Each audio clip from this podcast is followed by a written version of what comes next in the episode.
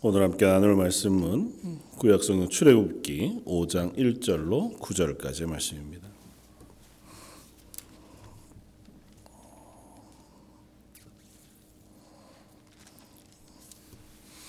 출애굽기 5장 1절로 9절까지만 자였으면 한 목소리 같이 한번 봉독하겠습니다. 그 후에 모세와 아론이 바로에게 가서 이르되 이스라엘의 하나님 여호와께서 이렇게 말씀하시기를 내 백성을 보내라 그러면 그들이 광야에서 내 앞에 절기를 지킬 것이니라 하셨나이다. 바로가 이르되 여호와가 누구이기에 내가 그의 목소리를 듣고 이스라엘을 보내겠느냐 나는 여호와를 알지 못하니 이스라엘을 보내지 아니하리라. 그들이 이르되 히브리인의 하나님이 우리에게 나타나셨은즉 우리가 광야로 사흘 길쯤 가서 우리 하나님 여호와께 제사를 드리려 하오니 가도록 허락하소서. 여호와께서 전염병이나 칼로 우리를 치실까 두려워하나이다. 애굽 왕이 그들에게 이르되 모세와 아로나 너희가 어찌하여 백성의 노역을 쉬게 하려느냐 가서 너희의 노역이나 하라.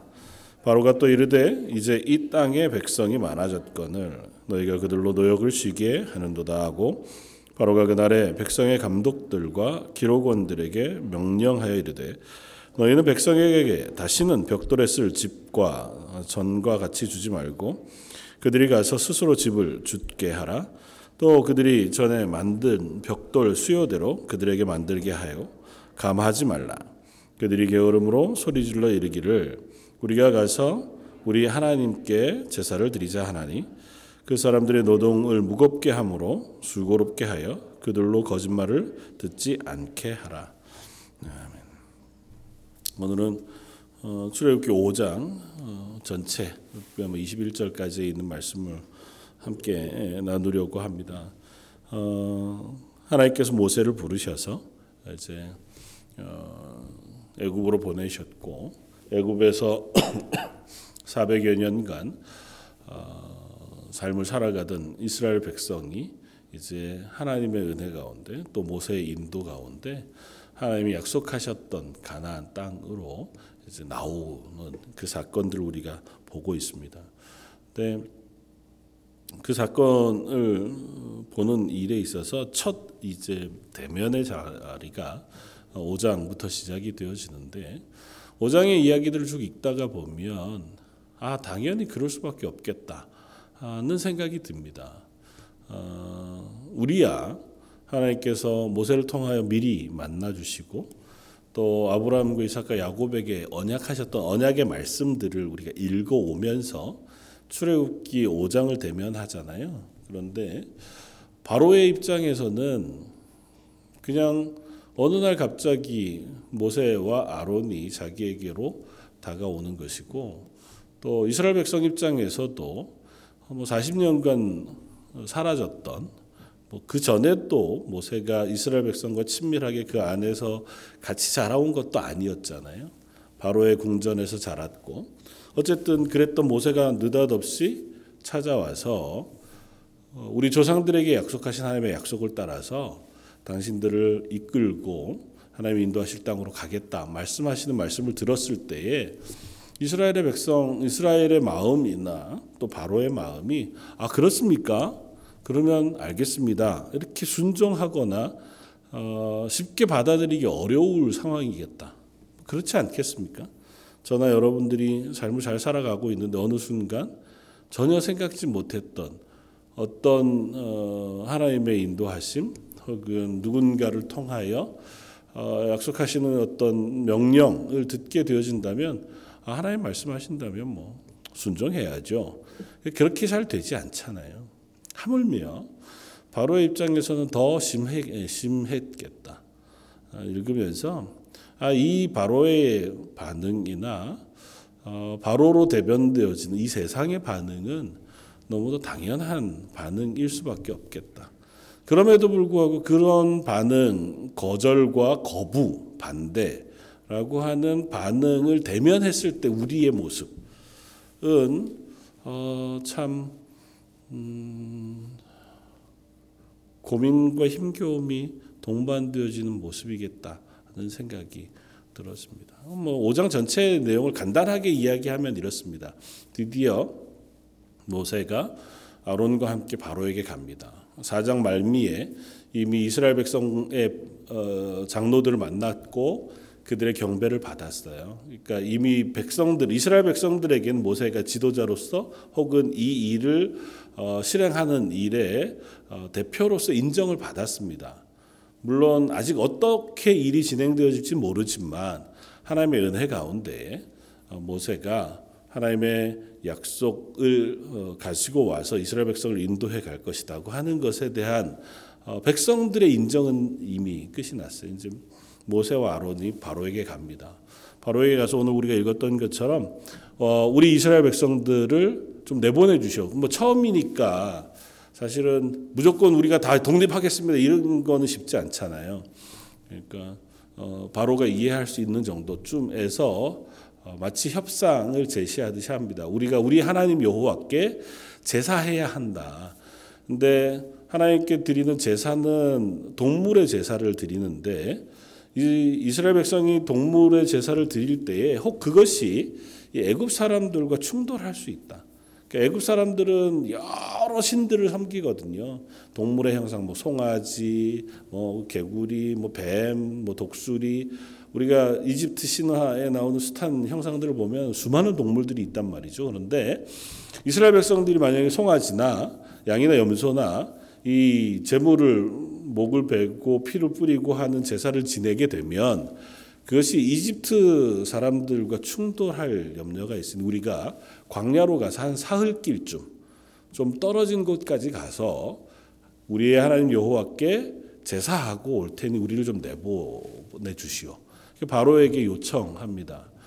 어, 왜냐하면 지금 이스라엘 백성들이 어, 노역에 동참하고 있었거든요. 그냥 평범한 일상 시민으로만 살고 있는 것이 아니고 어, 좀 느슨한 노예 형태.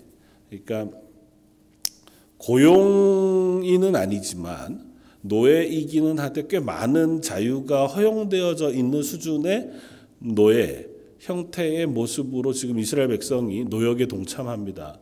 지금 이집트에 남아 있는 뭐 어, 비돔성 같은 경우는 그때 당시에 지어진 그러니까 히브리인들에 의해서 지어진 유적이 여전히 남아 있다고 이제 고고학적으로 이야기하는데요.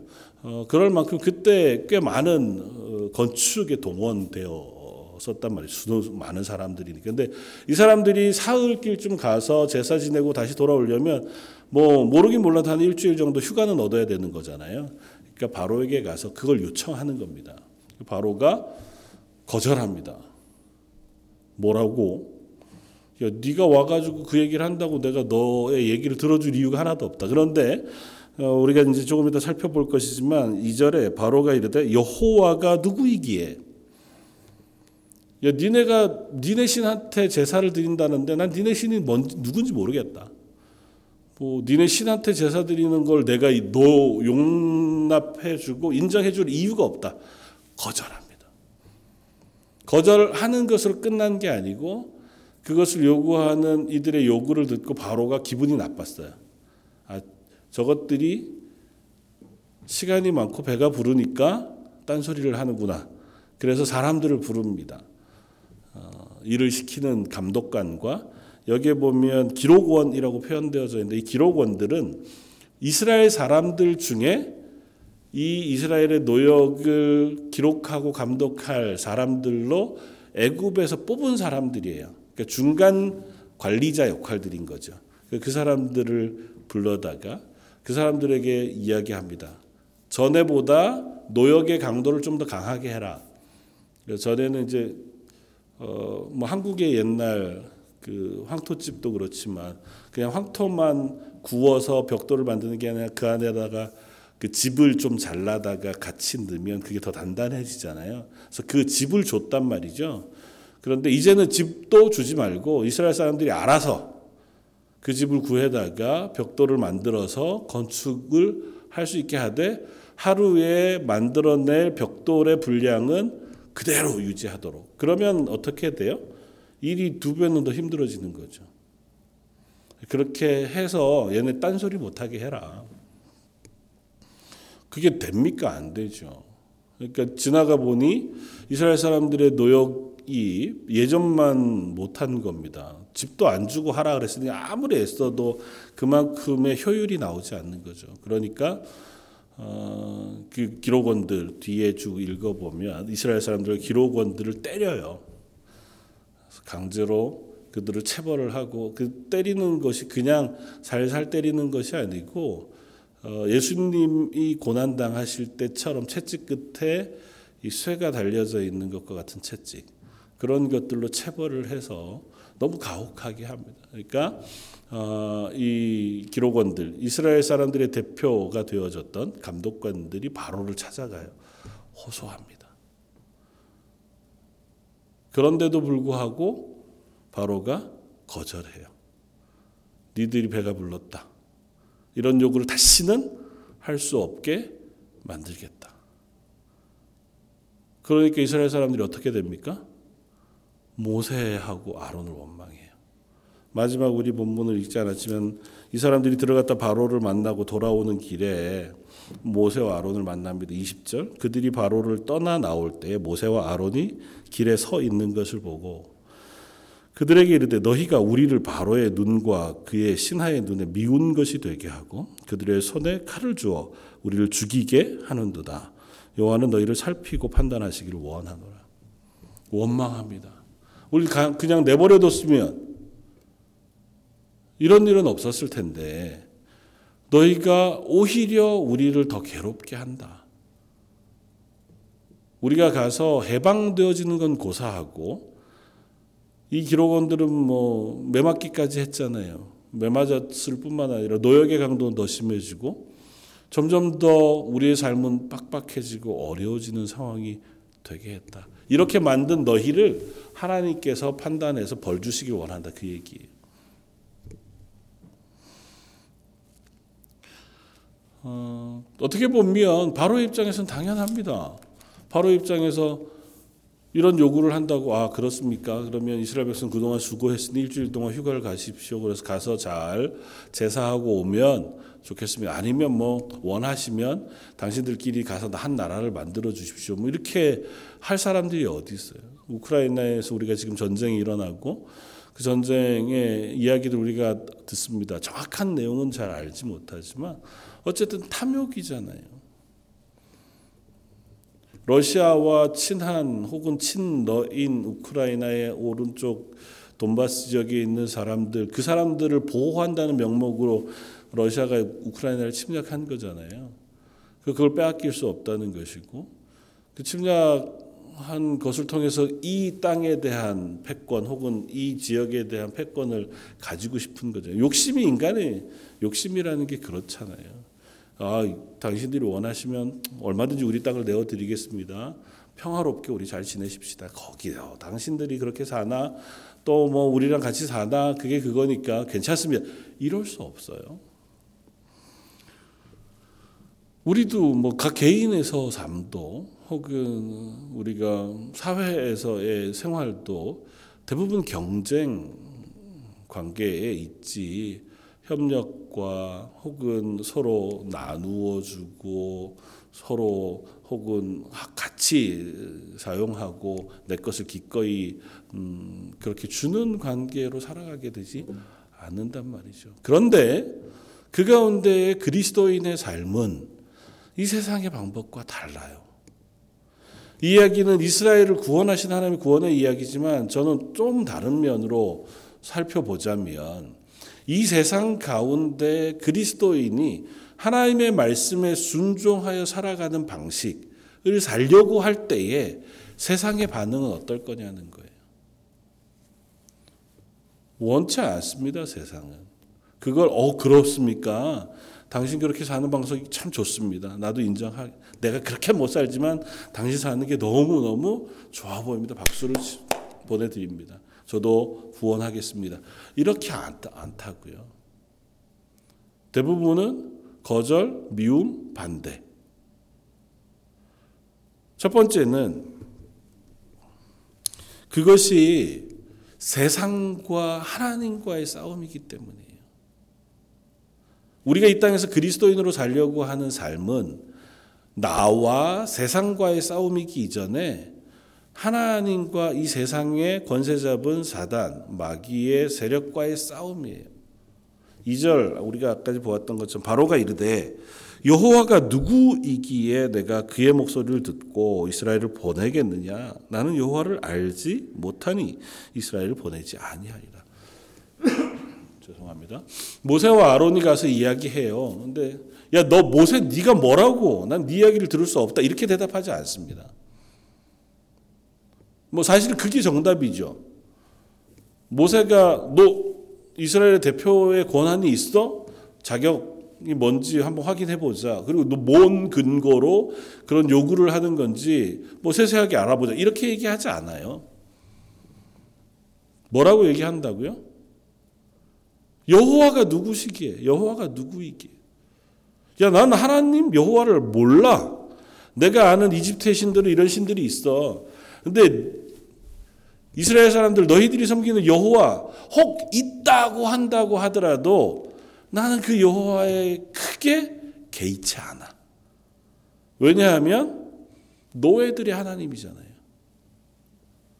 이스라엘은 우리 이집트에 노예 생활해요. 노예 생활을 400년 동안 하고 있는 노예들의 하나님이라면 나는 그 하나님에 대해서 별로 그렇게 관심이 없다는 겁니다. 그 뭔 힘이 있다고 나한테 그런 요구를 하는지 모르겠지만 난 그런 요구를 받아들이지 않을 것이다. 세상에 그리스도인으로 살아가는 우리들이 만나게 되어진 첫 번째 반응은 보통은 그런 것입니다. 우리가 하나님을 믿고 하나님을 신뢰하잖아요. 그 하나님의 말씀이 이러저러 하고 우리는 하나님 때 말씀에 따라서 이렇게 저렇게 어, 그리스도인으로 살려고 했습니다. 그리고 이야기할 때 전 교회 가야 돼서요. 어, 신앙생활을 하기 위해서는 이럴 수밖에 없습니다. 그 이야기하면 대부분의 반응은 뭡니까? 아 유별나게 그러지 마라. 그게 뭐 대단한 거라고. 군대 얘기를 해서 죄송하지만 남자들 보통 군대 가서 그리스도인으로 신앙생활 하려고 하면 제일 먼저 들려오는 말들이 그거거든요. 야, 너 혼자 신앙생활에 나도 교회 다녔어. 그렇게 얘기합니다. 야, 나도 다 해. 뭐 군대 와서 그렇게까지 너 혼자 유별나게 뭐 주일마다 예배드려. 저는 저희 부대 안에 교회가 없었어요. 그래서 주일날 교회를 가려면 어, 부대 밖으로 나가서 다른 부대에 있는 교회를 가야 됐습니다. 그러니까 안 보내주려고 했어요. 처음엔 몇 번 몇 번 우겨서 가는데 그게 뭐 쉬운 일인가요? 계급도 낮고 나중에는 나가지 말고 니들끼리 예배를 드리라는 거예요. 제가 하여튼 어쨌든 그, 그, 그 우리 부대 내에서 예배 드릴 수 있는 사람들끼리 이렇게 모아서 이제 같이 예배를 드렸습니다. 물론 선배도 있고 고참도 있고 밑에 사람들도 있고 그렇게 예배를 드리고 나면 그러면 항상 시비가 있어요. 지들끼리 모여가지고 일 안 하려고 한다고 무슨 일이 있을 때. 아, 저거 저것들은 예배 드린다고 맨날 뭐 훈련 빠진다 그러고 그게 참 뭐 어렵습니다. 차라리 안 하면 편해요. 그런데 그리스도인으로 살려고 하다가 보면 그것에 대한 반대에 부닥칩니다. 인정하지 않아요. 세상은 하나님을 인정하지 않거든요. 세상은 하나님을 알지 못합니다. 우리가 하나님을 섬기겠다고 하는 것, 하나님을 예배하겠다고 하는 것을 그들 이해할 수 없습니다. 주일날 나는 꼭 교회 가서 예배를 드려야 됩니다. 그래서 저는 수학여행을 한 번도 못 갔어요. 수학여행 대부분 저희 때는 주일을 겹, 겹, 겹쳐서 갔거든요. 그러니까 뭐 혼자 월요일부터 학교 가서 안 간 애들하고 멍하니 앉아 있다가 오는 거죠. 자율학습하다가 대학교에서도 MT도 거의 한 번도 못 갔습니다. 주일을 겹치는 날은 절대 뭐 쉽지 않으니까요. 근데 다 그렇습니다. 그건 뭐 너 혼자 그렇게 유별나냐는 거죠. 가서 예배 드리라는 겁니다. 가서 너 혼자 예배 드리고 그러면 되지. 꼭 그렇게 할 필요가 있냐. 근데 제 신앙 양심에 또 뭐 아버지로부터 배운 신앙의 고백에 저는 그거는 놓칠 수 없는 것이었거든요. 그러니까 저 스스로도 속상하지만 그거는 놓칠 수 없는 신앙의 고백인데 그 선생님들도 뭐 교수들도 친구들도 어느 누구도 이해하지 않아요. 사회생활을 하면 더 그렇잖아요. 직장생활하면 훨씬 더 그렇습니다. 특별히 돈을 내가 벌어야 하는 입장에서는 그 부분들이 양해받고 이해받기가 참 어렵습니다. 대부분 그렇잖아요. 직장생활에서 내 교회 수련회 혹은 교회 무슨 행사를 위해서 어, 휴가를 쓰려고 하면 저는 다른 사람 휴가보다 한 반, 한 3일, 4일 정도는 덜 썼어요. 내가 수련회 일정을 맞추기 위해서 내가 그 시간에 휴가를 쓰려고 이상한 회사였죠. 사실 그러면 안 되는 회사인데 어쨌든 손해를 감수해야 돼. 왜냐하면 세상은 하나님을 인정하지 않거든. 바로는 하나님을 인정하지 않습니다. 바로에게 있어서 신은 자기가 그냥 이집트에서 섬기던 신들이 전부예요. 그 신들과의 문제가 아니라 하나님을 믿는 하나님, 그 하나님을 향해서 세상은 결코 그 하나님을 섬기고 믿고 예배하는 것을 인정하지 않습니다. 거절한다. 우리가 그 사실을 알아야 됩니다. 아, 그럴 수밖에 없는 상황 속에 우리가 살고 있다. 그러니까 그걸 너무 놀라거나 두려워할 필요가 없습니다. 아, 그럴 수밖에 없겠구나. 세상에 하나님을 이해할 수는 없겠구나. 그리고 나면 조금 관점을 넓게 가질 수 있습니다. 그리고 그런 것이 너무너무 중요해요. 두 번째는 이 상황이 때로는 더 악화되어져 가기도 하더라는 것입니다. 하나님의 뜻대로 말씀에 순종하여 내가 무엇인가를 결정하고 길을 걸어가려고 할 때 모든 것이 술술 잘 풀리면 좋겠거니와 그렇지 않을 때도 많더라는 것입니다. 그리고 그 이유를 그때 당시엔 우리가 잘 알 길이 없다는 겁니다.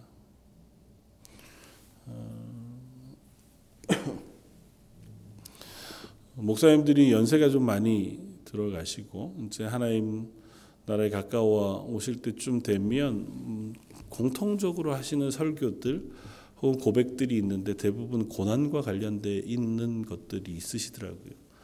고난이 내게 유익이다고 하는 것. 고난은 위장된 하나님의 축복이라고 고백하기도 하고, 어, 고난을 통해서 내가 하나님의 말씀, 하나님의 윤례를 배웠습니다. 고백하는 시편 119편의 말씀. 그것들을 이제야 비로소 내가 깨닫습니다. 그렇게 고백하시는 목사님들의 고백들을 종종 들었습니다. 이번 주에도 아, 아프리카 선교를 하시던 선교사님께서 어, 하시는 고백을 듣는데요. 같은 고백을 하시더라고요. 너무너무 어려우셨대요. 가서 36년 동안 아프리카 여러 곳을 다니시면서 그들을 구제하고 또 학교를 짓고 복음을 전하고 그러는 동안 뭐 좋은 일도 많지만 늘 생활은 현지의 인들보다 오히려 더 가난한 생활을 어, 해왔고 또 그렇게까지 사랑했음에도 불구하고 수없이 또 때로는 강도도 당하고 집에 들어와서 매맞게 되어지기도 하고 나는 이 사람들을 이렇게 사랑하는데 이 사람들은 왜 나한테 이렇게 밖에 반응하지 않나. 그 트라우마가 한동안 너무너무 그 사역을 힘들게 했다고 하시는 고백을 하시더라고요. 그런데 지금 하시는 고백은 이제야 비로소, 이제야 비로소라기보다, 예, 이제야 비로소, 아, 그 고난을 통과하면서 하나님의 뜻이 무엇인지 깨닫게 되고, 이들을 사랑하는 사랑이 무엇인지를 배우게 됐다고 하는 고백을 하시더라고요. 아, 가끔 그렇죠. 아, 저는 그렇게까지는 하고 싶지 않은데요. 저는 그렇게까지 해서 아, 뭐 그걸 다 배우고 싶지는 않은데요. 그게 사실 우리의 솔직한 심정이긴 한데요. 그러나 하나님의 사랑을 안다고 하는 건 머리로서 모든 걸 다 깨달아 알기 어렵고요. 또 그 하나님의 뜻을 깨달아 아는 것도 역시 어, 순식간에 내 속에서 깨달아져서 나는 알아가 되지 않고 우리의 인생을 살아가는 그 시간들 속에 계속해서 경험되어지는 믿음의 경험들과 그 가운데 쌓여지는 하나님의 은혜의 반응들 그리고 하나님의 인도하심을 우리가 확인하게 되면서 조금씩 조금씩 하나님의 말씀을 알아가고 하나님의 뜻을 깨달아가게 되어지는 것 같아요. 이스라엘 백성들도 그럴 수 있었으면 어떻게 얼마나 좋았겠습니까? 모세가 바로에게 가서 얘기하고 바로가 아 그렇습니까 응답하고 어, 축복해서 이스라엘 백성들 다 준비해서 그리고 가나안 땅을 향해서 출발해 환송받고 그 잘 도착해서 가나안 땅에 정착하면 얼마나 좋겠어요. 그러나 우리가 아는 것처럼 이스라엘 백성이 가나안 땅을 향해서 출애굽하는 것에도 대단히 많은 어려움과 힘겨움이 있습니다. 그리고 그 과정이 이스라엘 백성들이 믿음을 가지고 따라간 시간들만은 아니었어요. 오늘 본문에 당장 모세와 아론을 향하여 원망하기 시작하는 원망으로부터 시작해서 계속 고비 때마다 이스라엘 백성은 모세를 원망하고 하나님을 원망하고 계획을 의심하고 이 길이 바른 길인가 의심했습니다. 되돌아갈 것을 유혹받았고 사람들을 모아 다시 애굽으로 가는 것이 낫겠다고 하는 이야기들이 끊임없이 그들 속에 일어났어요. 하나님 왜 그렇게 하셨을까요? 단번에 하게 하시면 좋았을 텐데. 근데 우리의 성정이 인간이 가지고 있는 죄성이 그렇게 되지 않는 것 같아요. 하나님의 뜻을 깨달아 아는데 그리고 하나님이 어떤 분이신지를 깨달아 아는데 단번에 알아지지 않더라고요. 경험해야 비로소 조금 알아지고 조금 알아진 그 하나님을 신뢰하기까지 또 시간이 필요해요. 생각해 보세요. 이스라엘 백성이 경험한 하나님의 크고 광대하심이 얼마나 놀라운 일입니까? 6월절 그 열 번째 재앙에 이르기까지 얼마의 기간인지는 다 알 수는 없어도 열 가지 재앙이 지나는 동안 최소한 몇 달의 시간을 지났을 것 아닙니까? 그 시간 동안 이스라엘은 하나님께서 모세를 통하여 이 애굽 땅에 행하시는 이적들을 보았습니다. 처음에는 온 애굽 땅에 그 저주가 임했고 그것으로 고통받았습니다. 하나님께서 그것들을 그치게 하셨을 때에 모세를 통하여 그 일이 순식간에 그쳤어요. 아, 하나님이 하시는구나. 그리고 어느 순간부터는 그 저주가 애굽 땅에 다 일어나지만 히브리인들이 살고 있는 고센 땅에는 일어나지 않았어요. 하나님께서 그곳만 마치 비닐하우스를 이렇게 덮듯이 보호해 주셨습니다. 아, 하나님 우리의 하나님이시구나. 하나님께서 이 세상에 어떤 환란과 고난이 있더라도 우리를 지키실 능력이 있으신 하나님이시구나. 하나님이 하시겠다고 하면 어떤 일이라도 하실 수 있는 능력의 하나님이시구나를 그들이 배워갔습니다. 그랬으니까 6월절 그 사건이 있고 나서 이스라엘 백성들을 다 끌고 나아갈 때 부랴부랴 모든 이스라엘 백성들이 그 애굽을 떠나는 자리에 동참했겠죠. 그랬으나 애굽을 떠나는 자리까지도 동참한 그들이 여전히 어쨌다고요? 하나님을 향한 신뢰가 없었다고요. 완전히 없은 것도 아니겠죠. 긴가민가 그리고 자기가 알고 있는 만큼의 신뢰와 믿음 그리고 여전히 현실이 닥치는 것으로 인한 두려움 사이를 왔다 갔다 하게 되었습니다. 하나님은 모세뿐 아니라 이스라엘과 또 애굽 바로에게까지 하나님의 하나님 되심을 선포하기를 원하세요. 꼭 이 과정이 필요했느냐? 이 과정을 통과해야만 그들이 하나님을 알아갈 수 있었다는 것입니다. 그렇게 경험한 하나님, 그렇게 고백한 하나님임에도 불구하고 또 실패하는 것이 이스라엘이었습니다. 우리가 이스라엘의 광야 40년의 시간들을 알잖아요. 그들을 먹이시고 입히시고 시내산에서 만나셨고 홍해를 건너게 하셨습니다.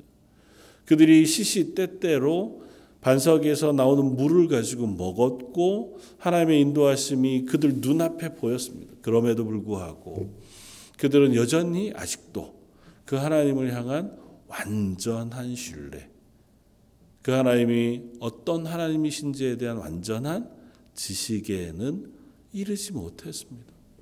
저 여러분들이 살아가는 이 땅의 삶도 아마 비슷하리라고 믿습니다. 때로는 하나님의 말씀의 은혜의 풍성한 자리에서 하나님을 향한 두터운 신뢰와 감사를 가지고 우리의 삶을 시작할 때도 있죠. 그러나 또 우리의 눈앞에 도전해오는 현실, 또 세상의 도전, 사단의 그 도전은 우리를 얼마든지 흔들만한 때를 만나게 되어지기도 할 것입니다. 세상이 왜 이렇게 이스라엘 백성 바로의 도전 혹은 세상의 도전이 왜 이렇게 강할까요? 아직도 이 세상에는 하나님을 반대하여 우는 사자와 같이 삼킬 자를 찾는 이 세상의 권세가 놓여 있기 때문에 그래요. 그 인간의 죄악으로 시작되어 그 안에 관용한 것이겠지만 우리가 이미지상으로 세상 권세를 잡고 있는 사단의 세력으로 표현합니다. 그들이 그리스도인으로 회심하는 걸 극도로 막으려고 해요. 내가 하나님의 사람으로 신뢰하며 하나님의 사람으로 세워져 가는 것을 어떻게든 막고자 합니다. 할 수 있다면 한 사람이라도 그리스도인 되는 걸 막을 수만 있다면 어떤 일이라도 할 수 있는 게 세상의 사단의 세력이 악한 세력이. 그러니까 우리가 그리스도인으로 살려고 잘 애쓰고 수고하고 결단하면 그러면 좋은 방향으로만 일이 다 진행되는 것이 아니고 그것에 반대하는 이 세상의 도전을 반드시 직면할 수밖에 없게 되어진다는 것. 그리고 그 반대가 오히려 우리로 하여금 질문하게 하는 질문이 되어진다는 사실 우리가 잊지 말아야 합니다. 그런 도전을 직면했을 때 우리는 스스로에게 물어볼 수 있습니다. 그래도 나는 하나님을 신뢰하는가? 이 도전 앞에 이스라엘이 해야 할 질문은 그것입니다. 바로가 이와 같이 강하게 우리를 반대하고 우리를 가지 못하게 어렵게 우리를 도전해 올 때에 나는 여전히 우리를 구원하실 그 하나님을 신뢰하고 그 말씀에 순종할 것이냐. 만약에 그렇지 않으면 바로에게 찾아가는 거죠. 이 기록원들이 했던 것처럼 우리를 좀 도와주십시오. 우리를 이렇게 고생스럽게 하지 말아 주십시오. 아직도 우리의 삶을 주관하고 있는 게 하나님이 아니라 바로라고 생각하는 것에서 그것으로 문제를 해결하고 거기에서 그저 평안을 누리려고 하는 자리에 설지 모릅니다. 모세와 아론 더 이상 너희들은 우리의 대표가 되지 말아라. 당신들 때문에 우리가 더 고생하니 그냥 내버려둬라. 우리가 바로하고 협상해서 그냥 예전처럼 돌아가기만 해도 우리는 살만 할 것 같다. 그게 어쩌면 이 세상의 방식일지 모릅니다. 그러나 하나님의 사람으로 살아간다고 하는 것은 그럴 때에 아 그래도 여전히 하나님은 우리의 하나님이 되셔서 내 인생의 모든 것들을 주관하시고 그리고 선하고 아름다운 것으로 인도해 주실 것을 믿습니다. 하는 믿음의 고백을 가지고 그 길을 걷는 거죠. 그리고 우린 그 결론을 압니다. 왜냐하면 이미 그 구원을 위하여 예수님께서 2000여 년 전에 이 땅에 오셔서 십자가를 지시고 죽기까지 사랑하셨다고 하는 사실을 우리들에게 명확하게 보여주셨거든요. 그 사랑으로 우리가 그리스도인 되었으니 우리를 향하신 하나님의 사랑은 사실 의심할 수 없어요. 그리고 하나님이 얼마나 전능하시고 광대하시고 크신 주권의 하나님이신가도 우리가 의심할 이유가 없습니다. 성경이 시작할 때 창세기 1장 1절 태초에 하나님이 천지를 창조하시니라로 시작해요. 그리고 그 하나님이 다시 세상을 심판하실 것에 대해 약속하심으로 성경은 끝이 납니다. 우리가 이 성경을 신뢰하는 이 성경을 믿는 한 그것을 믿음으로 그리스도인으로 삶을 살아가는 한 아주 크고 놀라운 전제가 있습니다. 하나님은 살아계십니다. 그 하나님이 온 세상에 주권자이시고 그 하나님이 하나님을 믿고 하나님의 말씀에 순종하려고 하는 하나님의 백성들 나와 우리 그리스도인들의 삶을 지키시는 하나님이신 줄 믿습니다. 그 하는 신뢰죠. 거기에 조건이 때로는 어, 질문이 붙죠. 내 눈앞에 보이는 현실이 내 생각과 다를지라도 혹 세상의 도전이 나를 힘겹게 할지라도 내가 하나님 앞에 기도하고 간구하며 구하는 그 기도가 당장 내 생각처럼 이루어지지 않는다 할지라도 그래도 변하지 않는 건 하나님은 살아계셔서 하나님의 백성들을 붙드시고 하나님의 말씀대로 우리를 인도하실 것을 믿습니다. 사실은 너무 단순하지만 이것이 우리의 삶을 붙들고 흔들리지 않게 하는 건 참 어려운 일이겠다. 저는 이것이 우리의 인생에 제가 하는 설교의 꽤 많은 부분이 이것과 연관되어서 있는 것 같아 보여요. 아니, 좀 그런 설교는 그만하셨으면 좋겠습니다. 이렇게 이제 생각하실지 모르겠는데요. 말씀을 읽다가 묵상하다가 보면 자꾸 거기로 갑니다. 우리에게 그 믿음이 있느냐는 거예요. 그리고 하나님은 우리에게 그 믿음을 요구하십니다. 그리고 하나님은 우리에게 그것을 배우고 또 확신 가운데 거하게 하시길 원해요. 그것만 확실하다면 웬만한 것에서는 우리가 흔들리지 않을 수 있을 것 같아 보이거든요. 도전이 있더라도 내가 그 도전 때문에 낙심할 수는 있어요. 그것 때문에 속상할 수는 있습니다. 그러나 하나님을 향한 신뢰를 놓치지는 않을 수 있어요. 내 몸이 지칠 수 있죠. 가끔은 섭섭할 수 있습니다. 그러나 그렇다고 해서 하나님의 크신 그 뜻이 무너지지 않아요. 그리고 언제라도 나를 다시 일으켜 세우셔서 하나님께로 향하게 하실 그 하나님을 붙들 수 있는 줄 압니다. 저 여러분들이 오늘 말씀 가운데 모세와 아론 이 반대를 만나게 되었을 때 모세의 마음도 아마 같이 낙심될 만 했겠다. 또 이스라엘 백성도 이런 바로의 반응 앞에 낙심할 수밖에 없었겠다. 생각되어지지만 조금 더 멀리서 우리가 생각해 본다면 아, 그럴 수밖에 없겠다. 그러나 그런 반응에도 불구하고 하나님은 하나님의 일을 하실 것이고 그리고 하나님은 반드시 약속하신 것들을 이루시는 여호와 하나님이신 것을 내가 믿습니다. 하는 신앙의 고백이 저와 여러분들의 고백이 되시기를 주님의 이름으로 부탁해 드립니다. 다시 한번 기도하겠습니다. 하나님, 저희가 그리스도인으로 이 땅을 살아가려고 할 때에 혹은 믿음의 고백을 가지고 하루하루 그리스도인이 되고자 할 때에 세상이나 또 우리를 어, 대하는 어, 사람들의 반응은 늘 좋기만 하지 않고 거절과 반대, 비난과 비웃음일 때가 많을 것을 어, 압니다.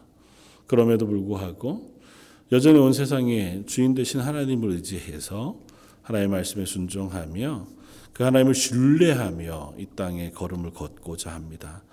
예배하는 모든 성도들의 마음속에 하나님을 향한 담대함과 또 하나님 주시는 믿음의 신실함 그것으로 인하여 흔들리지 않고 하루하루 그리스도인을 살아갈 수 있는 용기도 허락하여 주옵소서.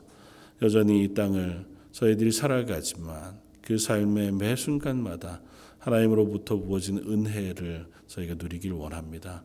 하나님 그 하루를 충만히 살아갈 수 있는 기쁨과 은혜와 복도 아울러 허락하여 주옵소서. 모든 말씀 예수님 이름으로 기도드립니다. 아멘.